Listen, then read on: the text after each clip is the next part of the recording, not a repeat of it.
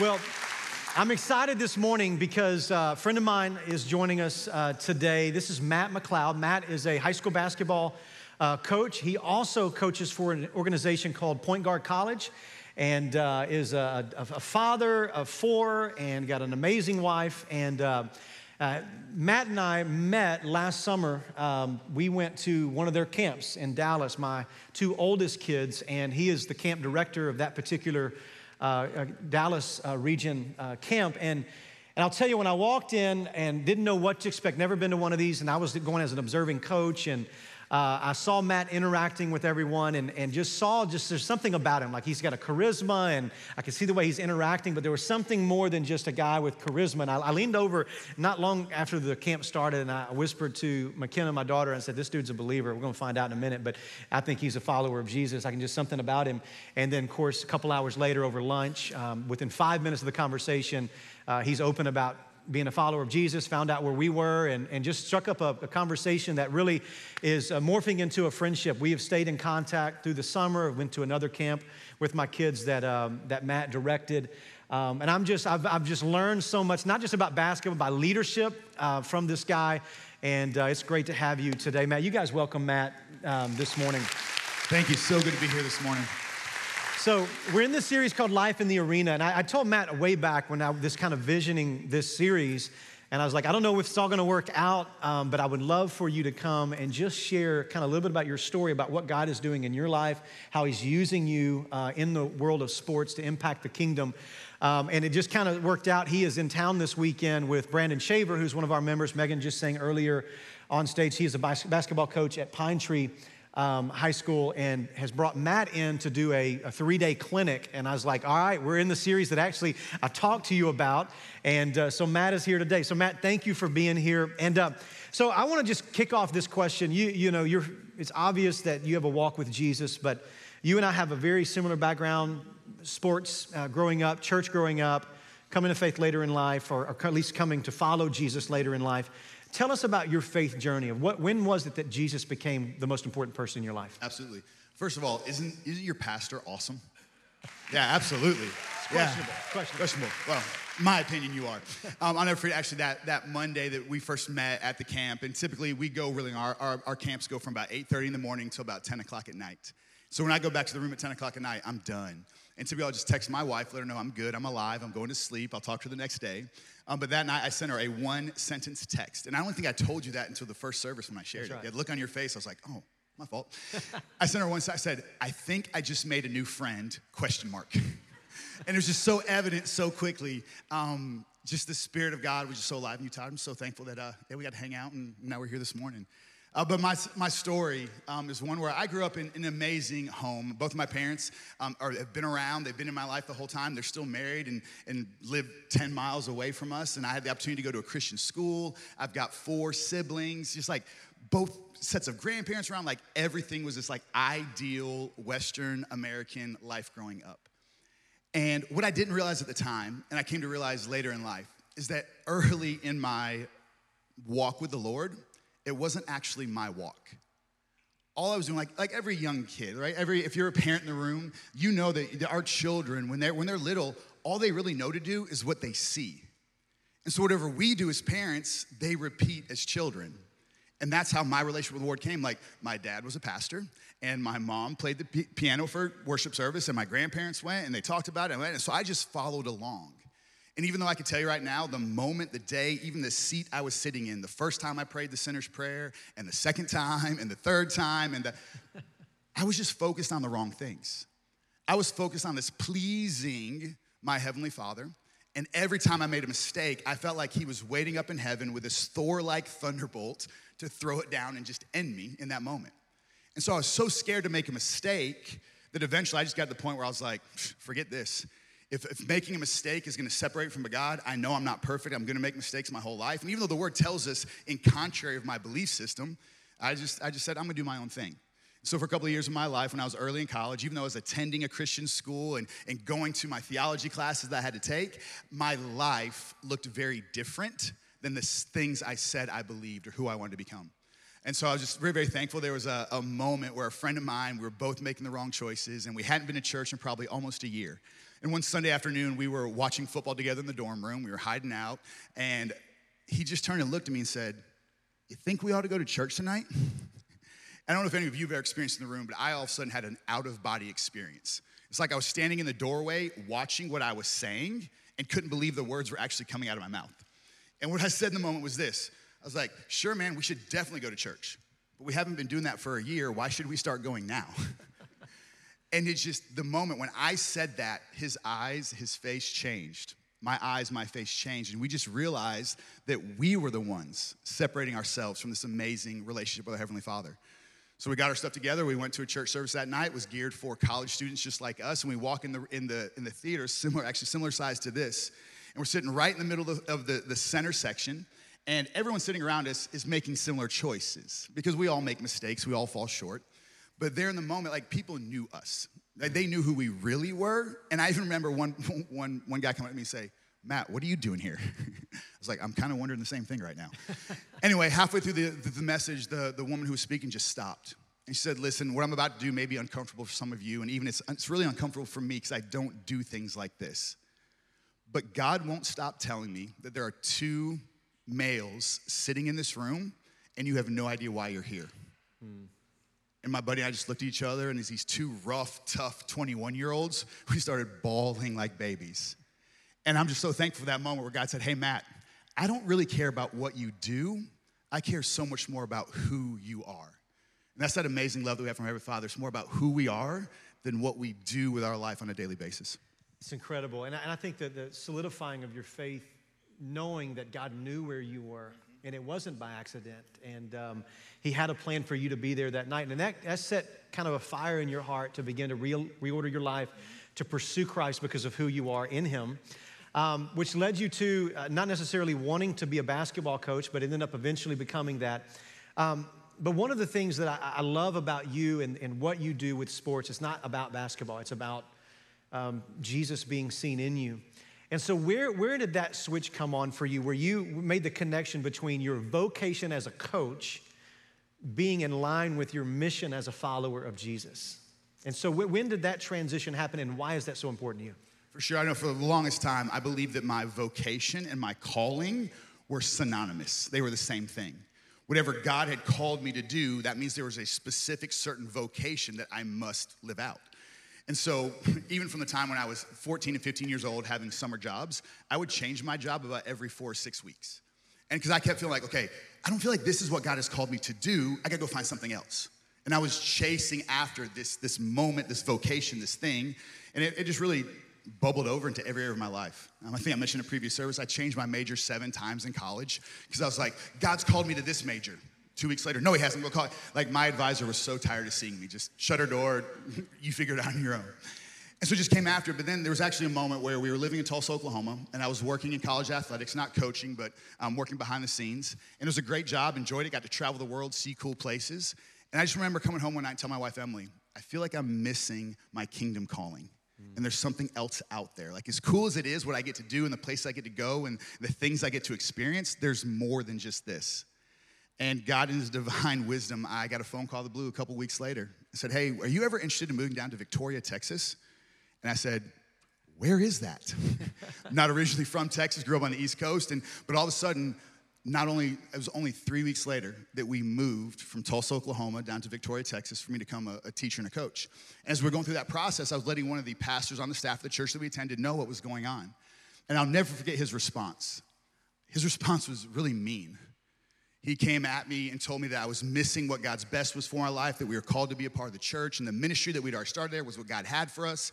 I was getting phone calls and texts and, and knocks on my door where he would show up. And, and in his heart of hearts, I know he was trying to mentor me and help me. But that situation going through it was the moment I realized that my vocation and my calling were not the same thing because as we were making the decision of what we were supposed to do, and I was struggling with this, because again, I, I'm a people pleaser way too often in my life. Maybe I'm the only one in the room, but it happens way too often. And I felt like I was missing something. He was older than me, wiser than me. He should hear from God better than I do. And in that moment, maybe no one else would have heard the audible voice. I swear it was an audible voice that I heard that said, It's not about his relationship with me, it's about yours. Mm. Said, Okay, God. And so we moved. And so that just became now, it's not about what I do every day. Like I had this tight, firm grip, a white knuckle approach that I had to do something great, special. God, God has this one. What is it? What is it? What is it? And it's amazing. In that moment when I just opened my hands and let go and said, okay, God, I'm gonna focus on who I am to you and our relationship over what I do, the doors that have been opened, the opportunities that I've had, the, the people that I've come in contact with, the stages I've been on are things I never could have done otherwise. And it was really cool because, again, that moment where a church leader had just kind of misguided me, and, and again, I'm no better than that. I'm sure I've misguided people at times and, and trying to do what was best. About four years later, I got a phone call. And I, I, was, I was sure it was a butt dial, right? Because I looked at my phone and it was that pastor. And we had had no contact, no relationship, anything since then. I don't even think we were Facebook friends at the time, a long time ago. And I answered the phone and he said, Hey, Matt. And I was like, Didn't expect to get a phone call from you today. really transparent. He said, Hey, yeah, do you remember how everything kind of went down between us? Yeah, I do. He said, Well, I just want to call and apologize. He said, I just going, went through a similar situation. I've moved my family halfway across the country. I know it's what God called us to do, but nobody in my li- else in my life feels that way. For the last two months, I've been told, don't move, don't do this, don't go, you're missing out. But I know that I know that I know that this is what God has mm. called my family to do. He said, I just want to call and apologize. Wow. And in that moment, it just showed me that, hey, who overdo is always the most important thing. And when we make mistakes, it's okay. We apologize, we move on, we fix it, we go. But just that concept of who overdo has completely transformed and changed my life. And I want to press into that because I, I, really think, Matt, one of the things that we, at least in our culture, we attach our identity to what we do. Absolutely. And so, like, you know, when I introduced you a second ago, this is Matt McLeod. He's a basketball coach. He's actually not. He's a disciple of Jesus who happens to coach basketball. But what we most of us do with our life is that we place our identity in our vocation. And then we get into the box of thinking that our, our worth and value is dependent upon our success or failure in that thing that we do because that's where identity is found. And I think it's, it's important what you're saying about finding your purpose in life and who you are then no matter what it is you do, your vocation may change from time to time, but who you are hasn't changed. So, how is one, why is that so important to you, and how have you found balance in that? Because even in the sports world specifically, it's all wins and losses, right? Your identity sometimes can be attached to that. How do you keep that balance? Yeah, absolutely. Um, so, First Timothy, I'm sorry, Second Timothy 1 9 says this God who saved us and called us to a holy calling, not because of our works, but because of his own purpose and grace. Hmm. And that verse really puts everything together for me. We get so focused on our works, what we do, our vocation. Like Todd said, I'm Coach Matt to so many people in my life. And that's the first thing. I'm not Matt, I'm Coach Matt. But that's mm, really focuses things on my purpose and my calling in life. And right there in Second Timothy talks about it's not our purpose in, in, in, the things they have, it's God's purpose. And it's his calling on our life.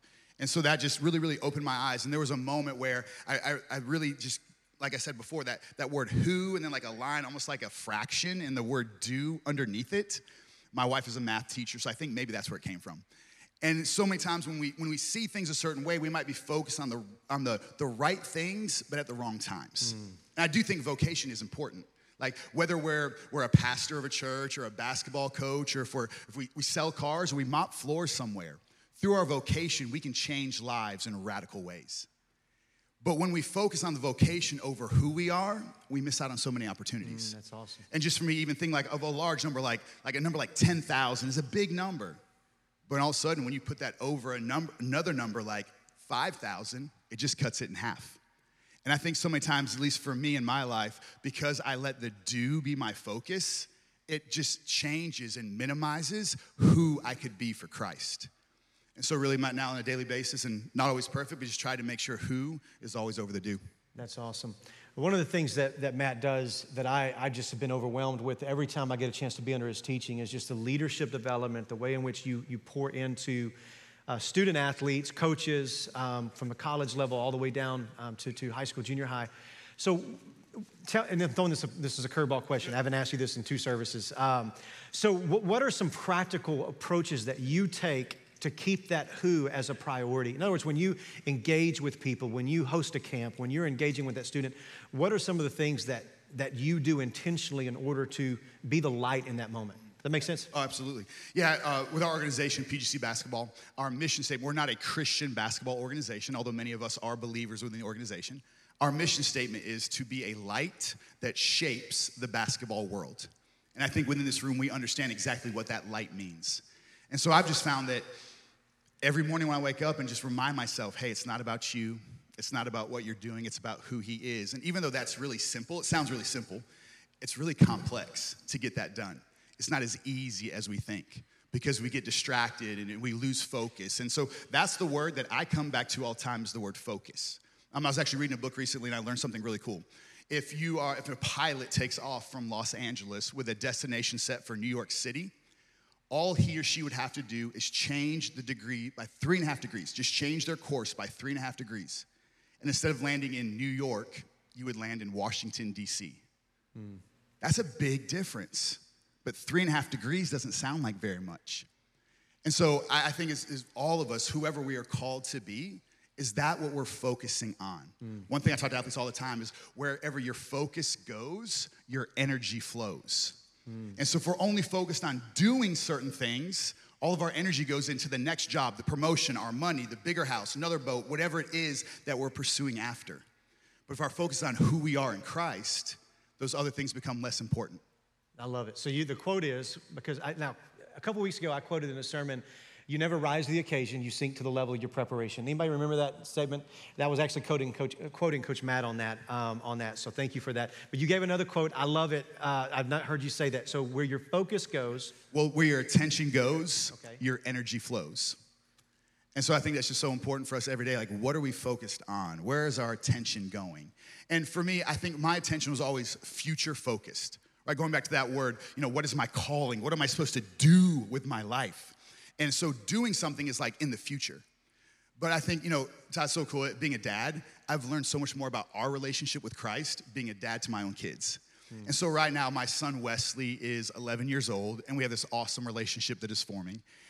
And but right now, if, if I look at him, and even if he said, Hey, dad, I feel like I'm supposed to be a pastor one day, I'd be, man, awesome. If God's telling you that, let's do it. But at 11, I don't think he could really grow a congregation, right? So if it's all about doing and what our vocation is, does that mean we can't really fulfill our calling in our life to a certain age or certain resources, certain level? But I know right now God is way more concerned with my relationship with my son and my daughters on a daily basis than he is what job I pull up to or what name is on the top of my paycheck. Mm. And I think that's where our focus needs to be. Who are we and how can we impact those people in our lives on a daily basis? That's incredible. That's incredible. And this is one of the reasons I wanted them in front of you guys. Just take a few minutes of his day. Um, he's been here all now three hours now, and he's got a coach again tonight. I think we got to bed last night. I think we shut things down like 10:45 at my house. So um, I, I, appreciate Matt being here. Cool, cool little story. A second ago, after the 9:30 service, uh, some of y'all know Kelly Bushonic, part of our church family, um, comes up to Matt, and um, she was his childhood babysitter in New York. In Buffalo, New York, when I was four, five, and six years old when she was in high school. Small world, I guess. That's crazy. That's nuts. So, listen, I want to do something for Matt. Um, he has got a busy summer. They're cranking up in, in full throttle all of their camps. He's going to be traveling uh, all over the nation, uh, impacting kids all over the world this summer. Uh, not to mention, you know, he said his family and, and his wife, you know, leading them well. Let's do something. Let's pray for Coach Matt. And I'm going to get you, do me a favor. I'm going to pray out loud. I'm going to get y'all to stretch your hand out just toward him. So as I pray aloud, uh, you just pray in your heart. Ask God to bless him, give him a great, fruitful summer, and to continue to remember the who uh, before the do. Father, we love you. And I thank you for my friend. I thank you for the impact that he's making in the world. God, I pray, Lord, that as you have anchored him in his identity, God, I pray that whatever challenges are in front of him, whatever decisions need to be made, whatever uh, obstacles, Lord, he faces in these weeks and months to come, I pray, God, that by the power of your Spirit, that he would be anchored in the finished work of Christ and the resurrection as his hope um, and who he is in Christ as his identity. And Lord, I pray protection over his family. I pray for open doors all summer long with, with college uh, coaches and high school coaches and, and college uh, athletes and, and, high school athletes. You would just give him wisdom as he leads and cares for them. Uh, give him divine conversations that would lead to uh, gospel moments for these individuals. Lord, we love you. Thank you for this man. I pray that you'll continue to bless him in Jesus' name. You guys give Pastor or give Coach Matt a hand as he goes to his seat. I was thinking Matt, Pastor Matt, Pastor Matt. And what a great job. So I'm going to do something before I jump into the sermon. because I know the world he's in, coaching every single day, being engaged with uh, high school students, I want to take a moment and just pray for all of our educators in the room. Uh, all of our educators in the room. So, if you work in the school system in any capacity, I'm going to ask you stand. I know it's probably uncomfortable. Stand if you would uh, to your feet. Uh, that would, yeah. Thank you, thank you for the boldness there. All over this place. Uh, yeah, let's thank you for what you do. And I know this last year has been a challenge for you. Uh, you're coming to the home stretch of the semester. If you're in administration, it means the work really begins uh, when the kids all go home. But we want to pray over you that the Lord would give you the energy to finish the year strong. Um, and just that God would bless you as you have seen in a testimony this morning through um, uh, Coach Matt that it's not about what you do, it's about who you are in Christ. And that every day the challenges that you face, that you would remember who you are. Amen? Let's pray. Father, we love you. I thank you for every educator that's standing. Uh, God, whatever capacity that they serve this community and their school, bless them richly. Lord, pour your greatest blessings upon them, God. Uh, give them energy to finish strong uh, this semester. And God, that they would find rest in you. And God, help them remember, Lord, they are anchored in their identity as followers of Jesus uh, more than they are their wins and losses, more than they are their scores in their classrooms or any other expectation that might be placed upon them. Bless them richly. We ask this in Jesus' name. And God's people said, Amen. Amen. Hey, listen, I'm going to do something this morning uh, in our time in the Word together. I'm going to get you to grab your Bibles and go with me to Hebrews chapter 11. I never preached sitting down, and so we'll see how this works. I may end up running around before it's all over with. But I wanted to bring more of a, of a focused conversation as we come to week four in our series called Life in the Arena, as we've heard testimony of Coach Matt living his life in the arena, living his life for the glory of God. And I want to talk about really in this passage, it's a very difficult uh, few verses of scripture that we're going to look at. And the reason it's difficult is not because they're hard to understand. In fact, let me say it like this the reason they're difficult is because they're easy to understand. And it's what we learn in these verses of scripture that make these passages difficult. It confuses us of what we often think about when we think about Christianity. We're going to be talking about what it looks like to hear the voices of the martyrs. And so, week one of our series, we saw the den of lions. We saw Daniel in lion's den. We saw the, the, the, furnace of fire and learned about Shadrach, Meshach, and Abednego. Last week, we, we explored the council of death and saw Peter and John there before the council. And this morning in Hebrews 11, I want to take just a couple of minutes and talk about the voice of the martyr. The voice of the martyr. In Hebrews chapter 11, we're really finding a section of scripture that's often called, check this out, the Hall of Faith. The reason we call it the Hall of Faith is because it records some of the most popular people in the scriptures. It tells the brief version of their story, and the whole purpose of this chapter is to tell about the radical faith that's required to be obedient to the calling of God in your life, to live your life in the arena, that you're gonna face opposition, that following Jesus is not always gonna be easy. It's gonna be difficult uh, quite often. But this section of scripture, this chapter, really is a part of a larger letter that's being written to a group of believers. The writer of Hebrews, we don't know who it is, it's an unnamed author. But he's writing to a group of believers who are suffering for Jesus. It is following Jesus to these believers that are receiving the book of Hebrews. They're losing their jobs, they're losing their homes, they're being run out of their community, they're losing um, their sources of income. Many of them are being kicked out of their families. Others are, are being imprisoned and beaten, even some being put to death. And because of the severity of the persecution, many of these Christians that he's writing to are considering leaving the faith altogether. Many of them uh, have already departed the faith. And so the writer of Hebrews writes this letter. Let me just give you a summary of what the, Hebrew, the writer of Hebrews is communicating to his audience. It would be simply this if I summarize the entire book in a very oversimplistic, because this is one of the most complex book in, books in the Bible, here's a simple summary Endure in Christ because he is enough. Endure in Christ because he is enough.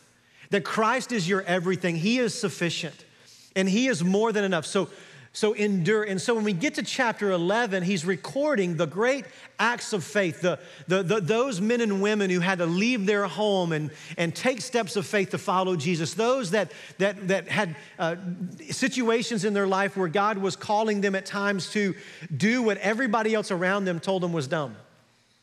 There were recording stories of, of those that God raised up to stand against opposition where the odds were not in their favor. And then there's gonna be a list that he's gonna give us that we really wanna skip over. But I believe he ends this chapter where we're gonna be this morning because there's a message that these martyrs wanna have for us today. So grab your Bibles. I'm gonna get you to turn to Hebrews 11. If you're there, say, I'm there.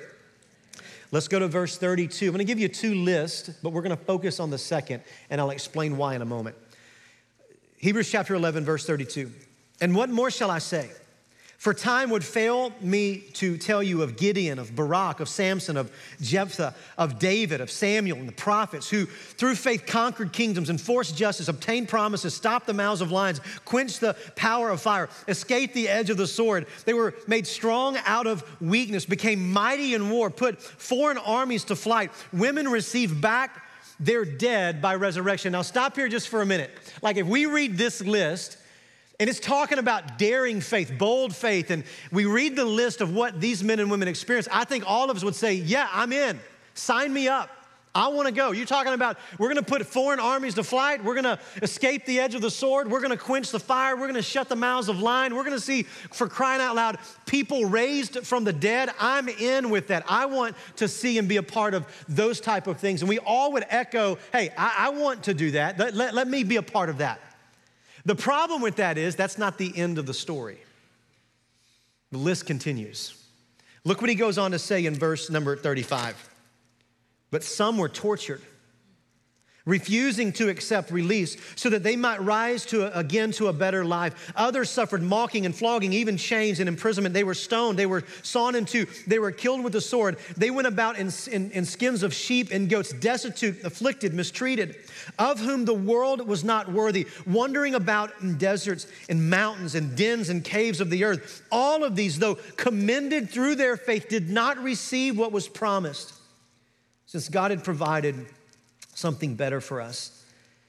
That apart from us, they should not be made perfect. Now, I want, I want to show you for a moment the difference between the two lists that I read. Some defeated the enemy, others were defeated by the enemy. Some escaped the sword, others died by the sword. Some were able to be delivered from prison, others died in prison. And what you find is, is that he's showing us on a holistic understanding of what is involved with the cost of following Jesus. You see, for a group of these people, all of them suffered, all of them had to face opposition. But for a group, listen, God's power miraculously was displayed in their life, and God delivered them by his power from the suffering. But the other list, the other list, God did not miraculously show up and deliver them from their suffering. He miraculously showed up and delivered them through their suffering. And we got to understand that in God's sovereignty, He chooses the outcome of suffering. He chooses the outcome of our circumstances that for some people, we're gonna go through hard things and we will never see the end of those hard seasons. There are others that are gonna see the healing and the deliverance and they're gonna be overcomers on this side of eternity. But that's not the story for all of us. And so, what I wanna do is, I wanna just very briefly, in a, in a very simple way, I wanna share with you the hope that I believe that these believers would have received when they received this letters. I want to give you three phrases that we learned from the voice of the martyrs in this passage. I want you to write these down. We're going to work through these very quickly, but I want this to be an encouragement. Some of you, you're going through circumstances right now and you can't see the end in sight. Some of you are going through suffering, persecuted. Following Jesus is beginning to cost you, and you don't know, man, if God forgotten me in this moment, I want you to be encouraged. Some of you, life is good, and this is a season of peace. Um, and so I want you to know that it's not always going to be like this. There are going to be times of suffering and times of pain, times where following Jesus is going to cost you. And I want you to be able to be sustained in those days when they come. So, very quickly, what, are the, what, do, what do we learn from the voice of these martyrs? Three things. Number one is this write this down if you're taking notes. Listen to this following Jesus is costly. Following Jesus is costly. And you say, Well, I know that. That's not profound. Oh, it's not profound, but when we hit those seasons and moments of suffering, we oftentimes act like it's a strange thing that's happening to us. But these, these martyrs are telling us listen, following Jesus is costly. I don't know if you've ever read the Bible and ever asked the question, why would he put that in there? Anybody ever do that? Like you read a story and there's something that's said and you're like, like where is the, what were they thinking in this moment? Well, that's the kind of the way I felt about this section of scripture. Like think about it. The, the writer is trying to encourage believers to not quit, to not give up, to stay the course, that Jesus is sufficient, keep moving forward, even though they were facing crazy persecution and suffering. And yet, in the middle of trying to encourage them, he tells them a number of stories, like we just read, where the outcome was not favorable. They died in prison, they suffered, they, they, they were tortured, all of those things that they went through. Why in the world would this writer who's trying to encourage believers to hang in there include these type of stories? And I believe the answer is simple. I believe he's trying to communicate to these believers who are suffering hey, listen, you're not alone. You're not the first one that's ever gone through something like this. You're not alone in your suffering. What's happening to you is not uncommon, it's actually more common than you understand. You see, and what happens in our lives, oftentimes when we go through these seasons where our faith begins to cost us, we forget that Jesus was open and honest about what he said would come when we follow him. I want you to think about this. Luke chapter number 21, this is what Jesus says to his disciples. Luke chapter 21, verse 16. Stay awake with me for a minute because you're going to talk back to me in a moment. Ready? He says, And you will be delivered up, and you will be delivered up. Everybody say, will. And you will be delivered up by parents and brothers and relatives and friends. So think about this. He says, You're gonna be delivered up. As followers of Jesus, you're gonna be betrayed even by your own parents. He's telling these disciples, some of you are gonna go to prison and suffer for me because your mom and dad turned you into the authorities. Your brothers and sisters are gonna abandon Jesus and you're gonna suffer at their hand. Your next door neighbor that you used to be in small group with, something's gonna happen and they're gonna walk away from the faith and you're gonna be persecuted by them and because of them. Now, think about the weight of what Jesus is saying here. He says, Some of you uh, they will put into prison, others of you they'll put to death. Look what he says in verse 17 You will be hated by all for my name's sake. Everybody say will. Everybody say all. And you will be hated by all for my name's sake. Look what Jesus says again in John chapter 15, verse 18. He says, If the world hates you, know that it has hated me before it hated you. Jesus is saying, hey, listen, if, if the world hates you, hey, you're in good company. Because before the world hated you, the world hated me. And let me tell you why the world hates you. If you were of the world, the world would love you as its own. But because you are not of the world, and I've chosen you out of the world, therefore the world hates you. Remember that a servant is not, what I said to you, a servant is not greater than his master. If they persecuted me, they will. Everybody say, will. They will also persecute you. You see what Jesus is saying here? He says, listen, the servant's not greater than the master. If they, if they persecuted the master of the home, what do you think they're going to do to the servants of the home?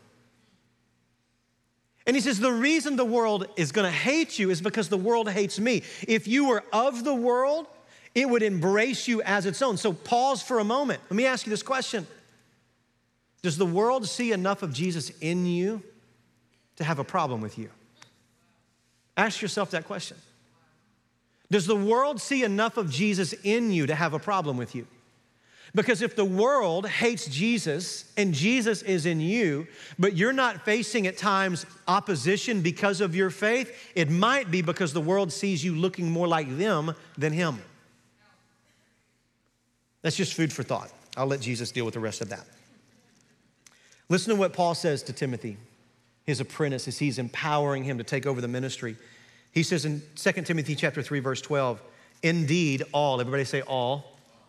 You, you think that we're driving a point home here? Indeed, all who desire to live a godly life. Now, how many of you would raise your hand and say, I want to live a godly life?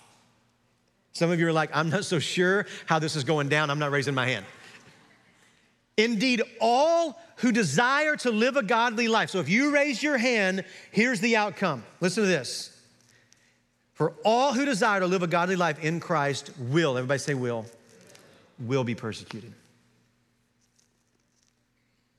What are the voice of the martyrs telling us? Following Jesus is costly. And here's the thing I want you to know Jesus has not pulled a bait and switch. Jesus never promised our best life now. Jesus never promised that you follow me, life gets easy, life gets really comfortable, and I'll give you the things that you want, and everything is gonna work out just like you had hoped. No, no, no, no. Following Jesus is costly, and there are times when his plans for our life takes us down paths we would not have chosen for ourselves. There are times when it's gonna cost us, but we have to remember when those times come, Jesus told us they were coming. We cannot, listen, we cannot lose heart thinking in those moments, where is Jesus in all of this? He's right there with you, and He told you this was coming and this was going to happen. Do you realize that, that, that right now in our current culture, that there are 300,000 believers, 300,000 believers who die annually around the world because of the followers of Jesus? 300,000 followers of Jesus die as martyrs every single year all over the world. You see, I think in the Western world, we don't recognize what's really happening. Do you realize that in, in, in the last century, there are more Christians who have died because they are Christians than the previous 19 centuries combined? That's because following Jesus is costly.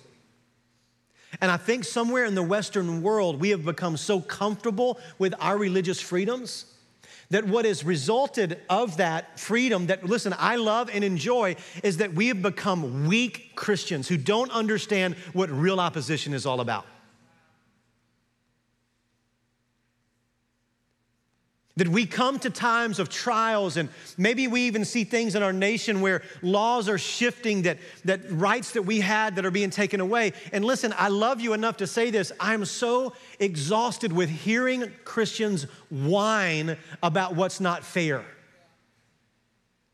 I love you. Listen, our brothers and sisters around the world are losing their life because they follow Jesus. And listen, I, I, this is the joke of the morning. And I spent the morning wondering if people were going to show up to church today because it was raining.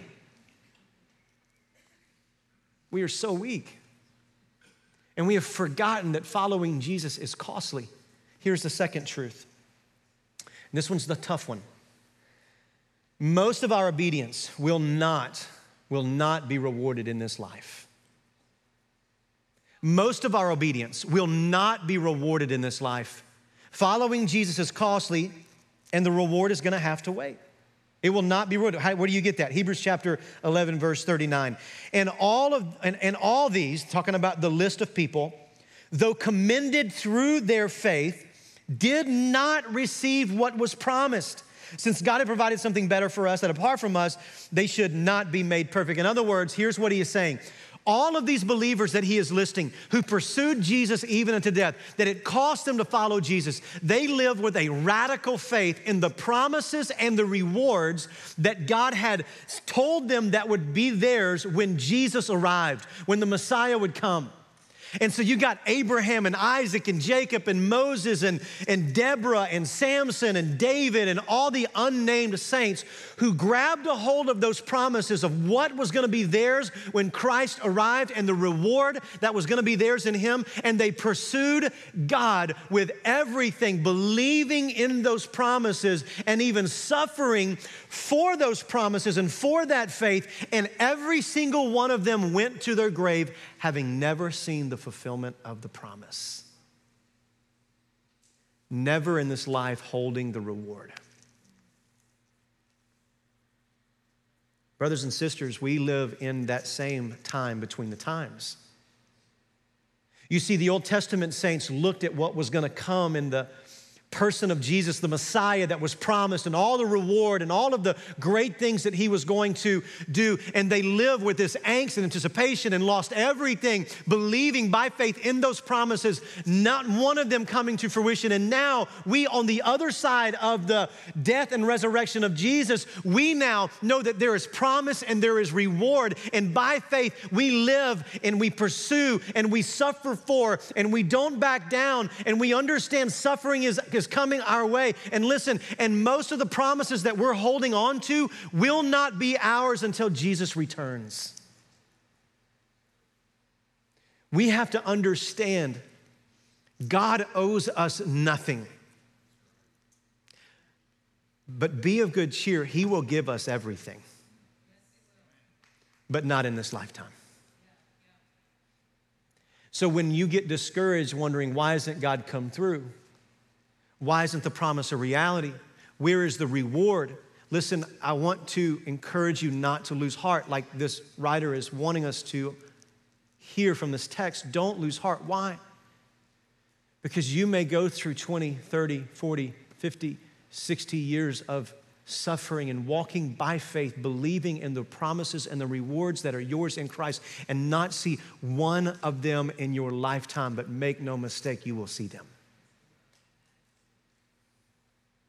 You see, we think about what's happening around the world. I watched a documentary last week of a guy who is in a Muslim country. And by the way, the, the biggest revival in the world that's happening right now is happening in the Middle East right now. This one individual who is a little younger than me has, has seen more than a million people. He's led a million people to Christ. And, and following Jesus is cost. They're, they're not talking about, hey, should we go to church today or watch online because it's raining out? He and his wife are having this conversation. Hey, when they kick the door down, and I'll give you the rated PG version, and they abuse you, honey, what do you want me to do when they say the only way we'll stop is if you deny Jesus? What do you want me to do? How do you want me to respond? That's what our brothers and sisters are enduring all over the world. And there is massive revival, more people coming to faith in Muslim countries where it costs you to be uh, followers of Jesus than we could even think about in the US. And here's what he said He said, How, how do you like, reconcile that suffering? And here's what he said He says, What is 40 years of suffering and pain for an eternity of life with Jesus? Listen, following Jesus is costly, and not all of your obedience will be rewarded in this lifetime. And here's number three write this down. Write this down. You ready for it? Listen. Here's what the voice of the martyrs are saying to us today Jesus is more valuable than everything in this world. Jesus is more valuable than everything in this world. You see, this is the story. We look at the severity of what these men and women went through through the book of Hebrews and what's, what happened in church history, what's happening around the world today. Do you know in church history, the, the evil emperor uh, uh, Nero hated Christians so much that he would, he would tell them that they didn't deny Christ, that he would cover them with fuel, tie them to a post, and then burn them alive to light up his garden at night. And these men and women chose to die in that horrible way as opposed to denying Jesus. How could anyone make that decision? It's because they saw Jesus is of greater value than everything in this world. I want you to think about that. Jesus is more valuable than everything in this world. Think about what everything means your health, your safety, your freedoms, your family, your house, your income, your job, your reputation, even your children. And it's so hard for us in our context to think about that. But Jesus is more valuable than everything in this world.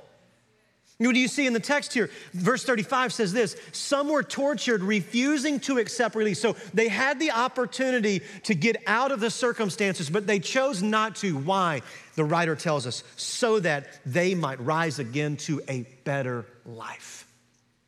They saw Jesus as of greater value than everything in this world. It says through the story, they were, they were making these decisions because they were looking for a greater city, they were looking for a greater home.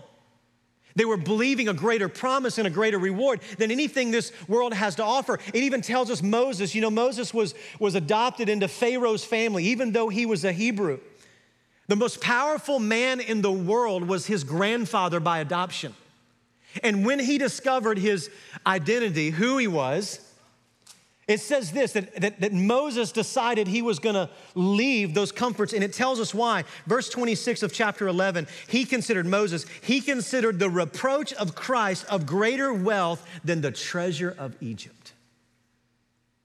I would, this is, this is the summary of Moses' life. I would rather wander a wilderness for 80 years with nothing with Jesus than live a lifetime in the most powerful empire with all of the wealth of the world without him. That's powerful.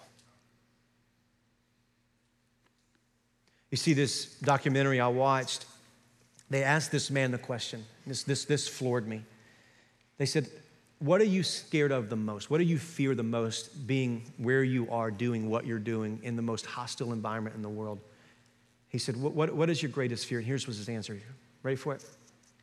My greatest fear is disappointing Jesus. Are you kidding me?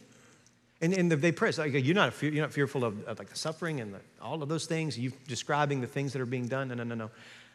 I fear disappointing Jesus. And here's what he said. You know why? He goes, Jesus is my friend. And I love him. He's so precious to me, I would not want to do anything that would disappoint my friend. You see, believer, listen, when Jesus becomes the greatest value in your life, when he is seen in your life as of greater value than everything in this world, there is nothing you would not be willing to sacrifice to have him. I'll summarize it like this, and I'll end the sermon with this Jesus illustration. Jesus was asked the question Jesus, tell us, what is the kingdom of God like? Here's Jesus' answer The kingdom of God is like a man who stumbled across a treasure in a field. And he saw the treasure was so valuable that with joy in his heart, he went and he sold everything that he owned.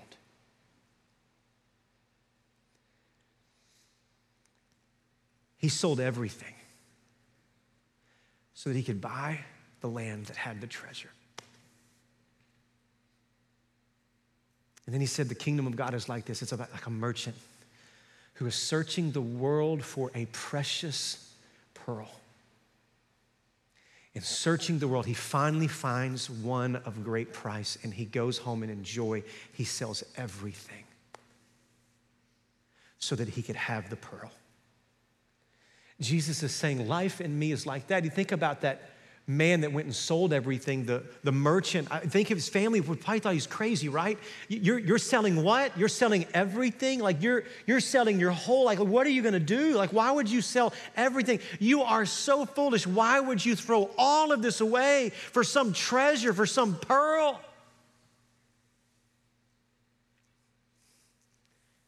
And with joy in his heart, I believe the man would look at his friends and family and say, But you didn't see the treasure. And you didn't hold the pearl. Because if you saw the treasure and you held the pearl, you would make the same decision. Church family, I want you to know as we walk in this life, there are going to be so many things that compete for your attention, for your value. But Jesus is the greatest. And He is the highest value of anything this world has to offer. For some of you in this room, you have not followed Jesus. You've not trusted his death and resurrection for your life because there's some treasure that you're holding on to that's lesser than, than him. Would you be willing today to abandon that treasure? To find a greater treasure. To recognize what Christ has for you is greater than anything this world has to offer. I'm going to ask you to bow your heads. For those of you in the room, you say, I, I, I, want the greater treasure. I need Jesus in my life. I want to sell everything for him. I want, I, I want to know him and for him to be my king and my Lord. I want to follow him. I know it costs, and I know that all my obedience will not be rewarded, but I see that Jesus is more valuable than anything that I've been living for, and I'm done living for me. I want to live for Him. If that is you in the room this morning, I'm going to get you to me a favor. Just slip your hand up really high. Thank you. Praise Jesus for that. Any others? Thank you. Thank you.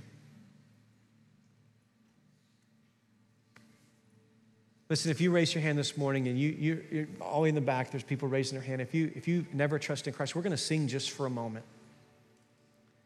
And I want to give an opportunity, and I, I just invite you, leave your seat in a moment.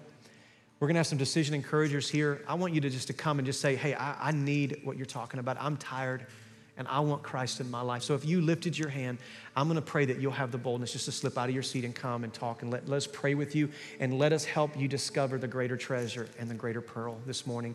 And listen, it's going to take courage, but listen, following Jesus is costly. So this is your introduction to stepping into a world of discomfort to follow Jesus. So when I say amen in a moment, you're going to leave your seat. Others of you who know Christ, the only question I have for you, you know Christ, so here's my question for you. What in your life do you value more than Jesus? And what are you willing, what are you not willing to do to be sold out for Him? What do you value in your life greater than Jesus? And what are you not willing to give up to go all in with Him? Pray through that, confess that, ask Jesus to help you go all in. Father, I love you. We give this time to you. Let your will be done. For those that raise their hand, by the power of the Holy Spirit, give them courage to come and be prayed for and begin a new life in you. We ask this in Jesus' precious name.